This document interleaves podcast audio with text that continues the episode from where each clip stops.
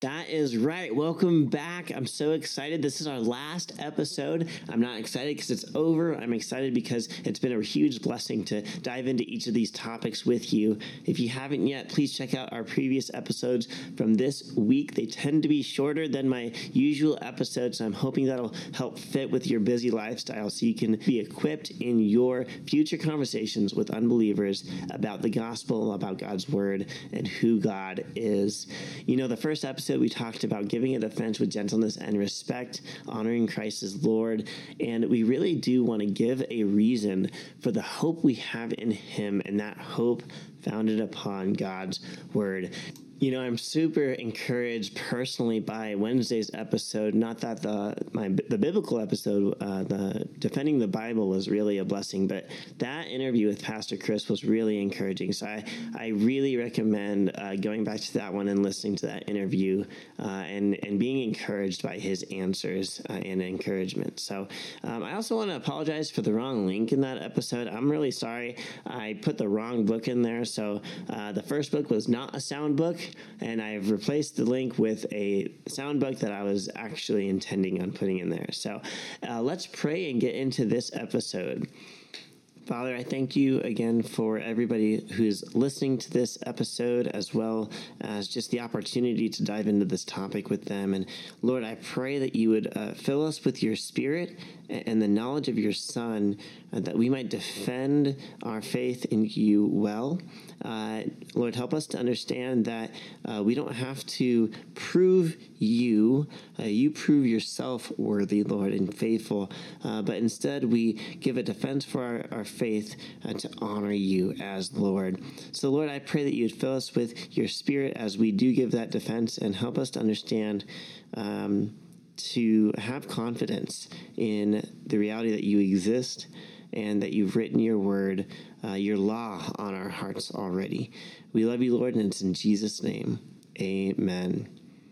So, the first half of this episode is going to be dedicated more to understanding God's word uh, about God's existence and his moral law, and that in relation to unbelievers. And yes, scripture does cover that. So if you're an atheist listening in or an, or an agnostic, you'd identify yourself that way.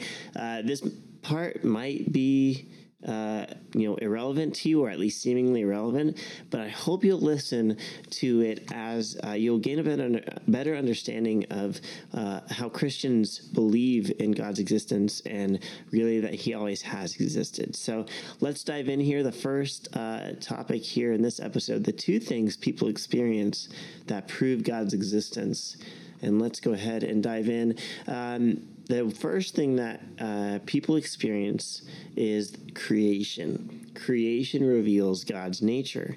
Well, how does creation reveal God's nature? Well, it reveals a few things about himself. Romans 1 19 through 21 uh, explains that for what can be known about God is plain to them, he's talking about Gentiles, because God has shown it to them. For his invisible attributes, namely his eternal power and divine nature, have been clearly perceived ever since the creation of the world in the things that have been made. So they are without excuse.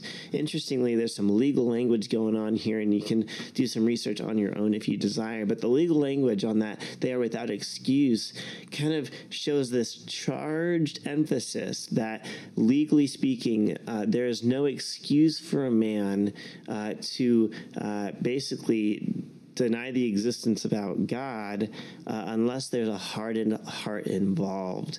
Truly, God has made himself known, and uh, we have a foolishness in ourselves if we deny that. Doesn't mean that we're not worthy of love from the Lord, it just means that we have denied him in our hearts.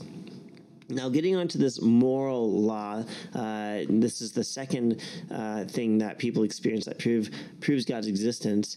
The idea of a conscience, and again, Romans talks about this. We'll get that to that verse in a second. But the point is that everyone has a conscience, which means that everybody has a moral compass. Conscience means with knowledge. So internally, God's actually written this internal moral law on our hearts, uh, and it can either either get obeyed to i guess that's the wrong wording for it but it can either we can either obey it or we can distort it and repress it so romans 2 uh, 14 through 15 says um, and I won't, read the whole thing. I'm just going to uh, kind of paraphrase a little bit. But uh, for when Gentiles who, who don't have the law by nature do what the law requires, they are a law to themselves, even though they do not have the law. So even people who have not heard the gospel, who don't have any religious beliefs, maybe even, they still have a nature in them from the law, God's moral law.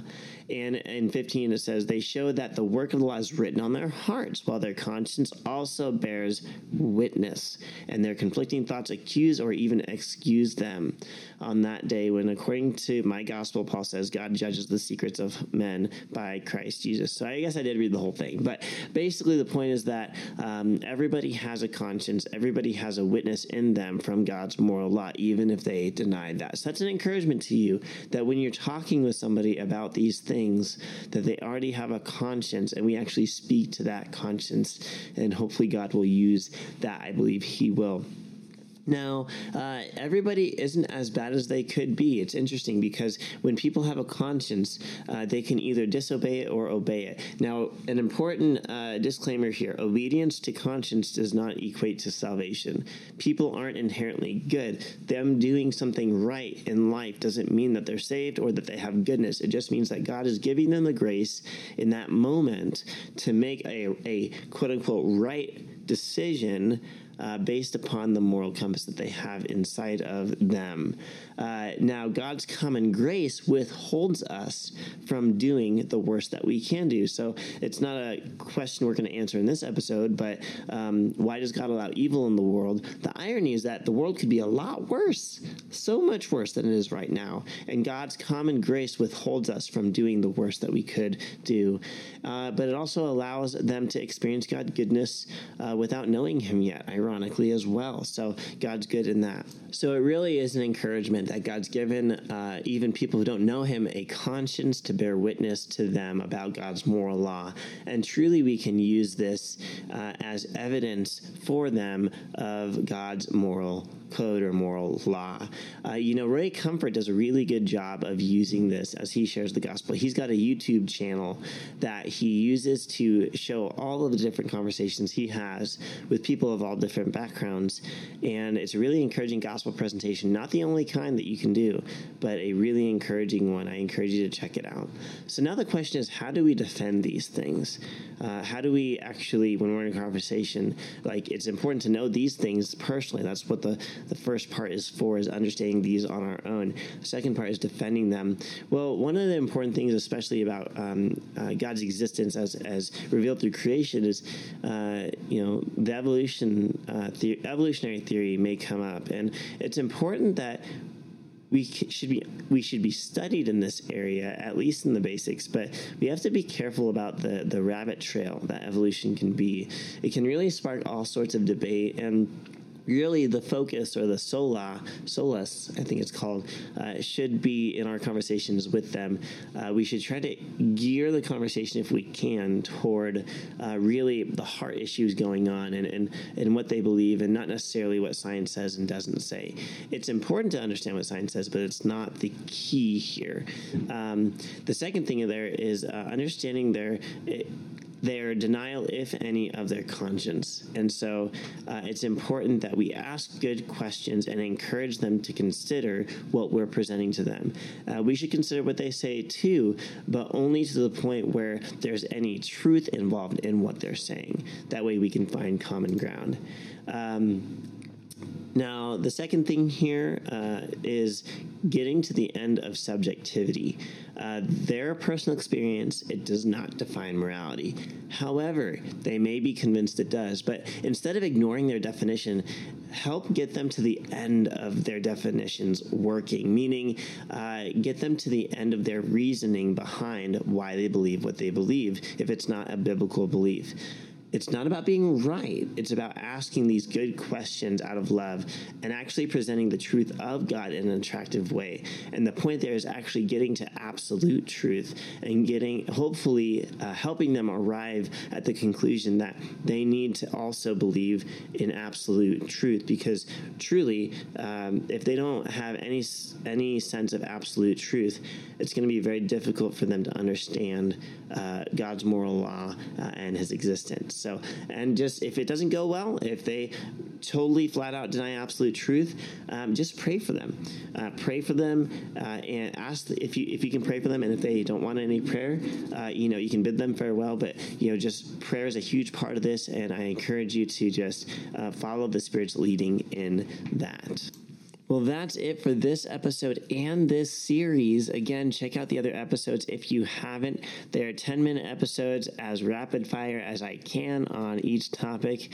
And this is in the post reel as well. But if you do have any questions or comments, especially on this series, go to establishedinthetruthpodcast.wordpress.com. That's establishedinthetruthpodcast.wordpress.com. We want to hear from you, so don't be shy. you know, we have listeners from all over the world, and we just desire for all of you uh, and myself to be encouraged and equipped in our walks with God. What a blessing that is. And we pray for God's grace in your life.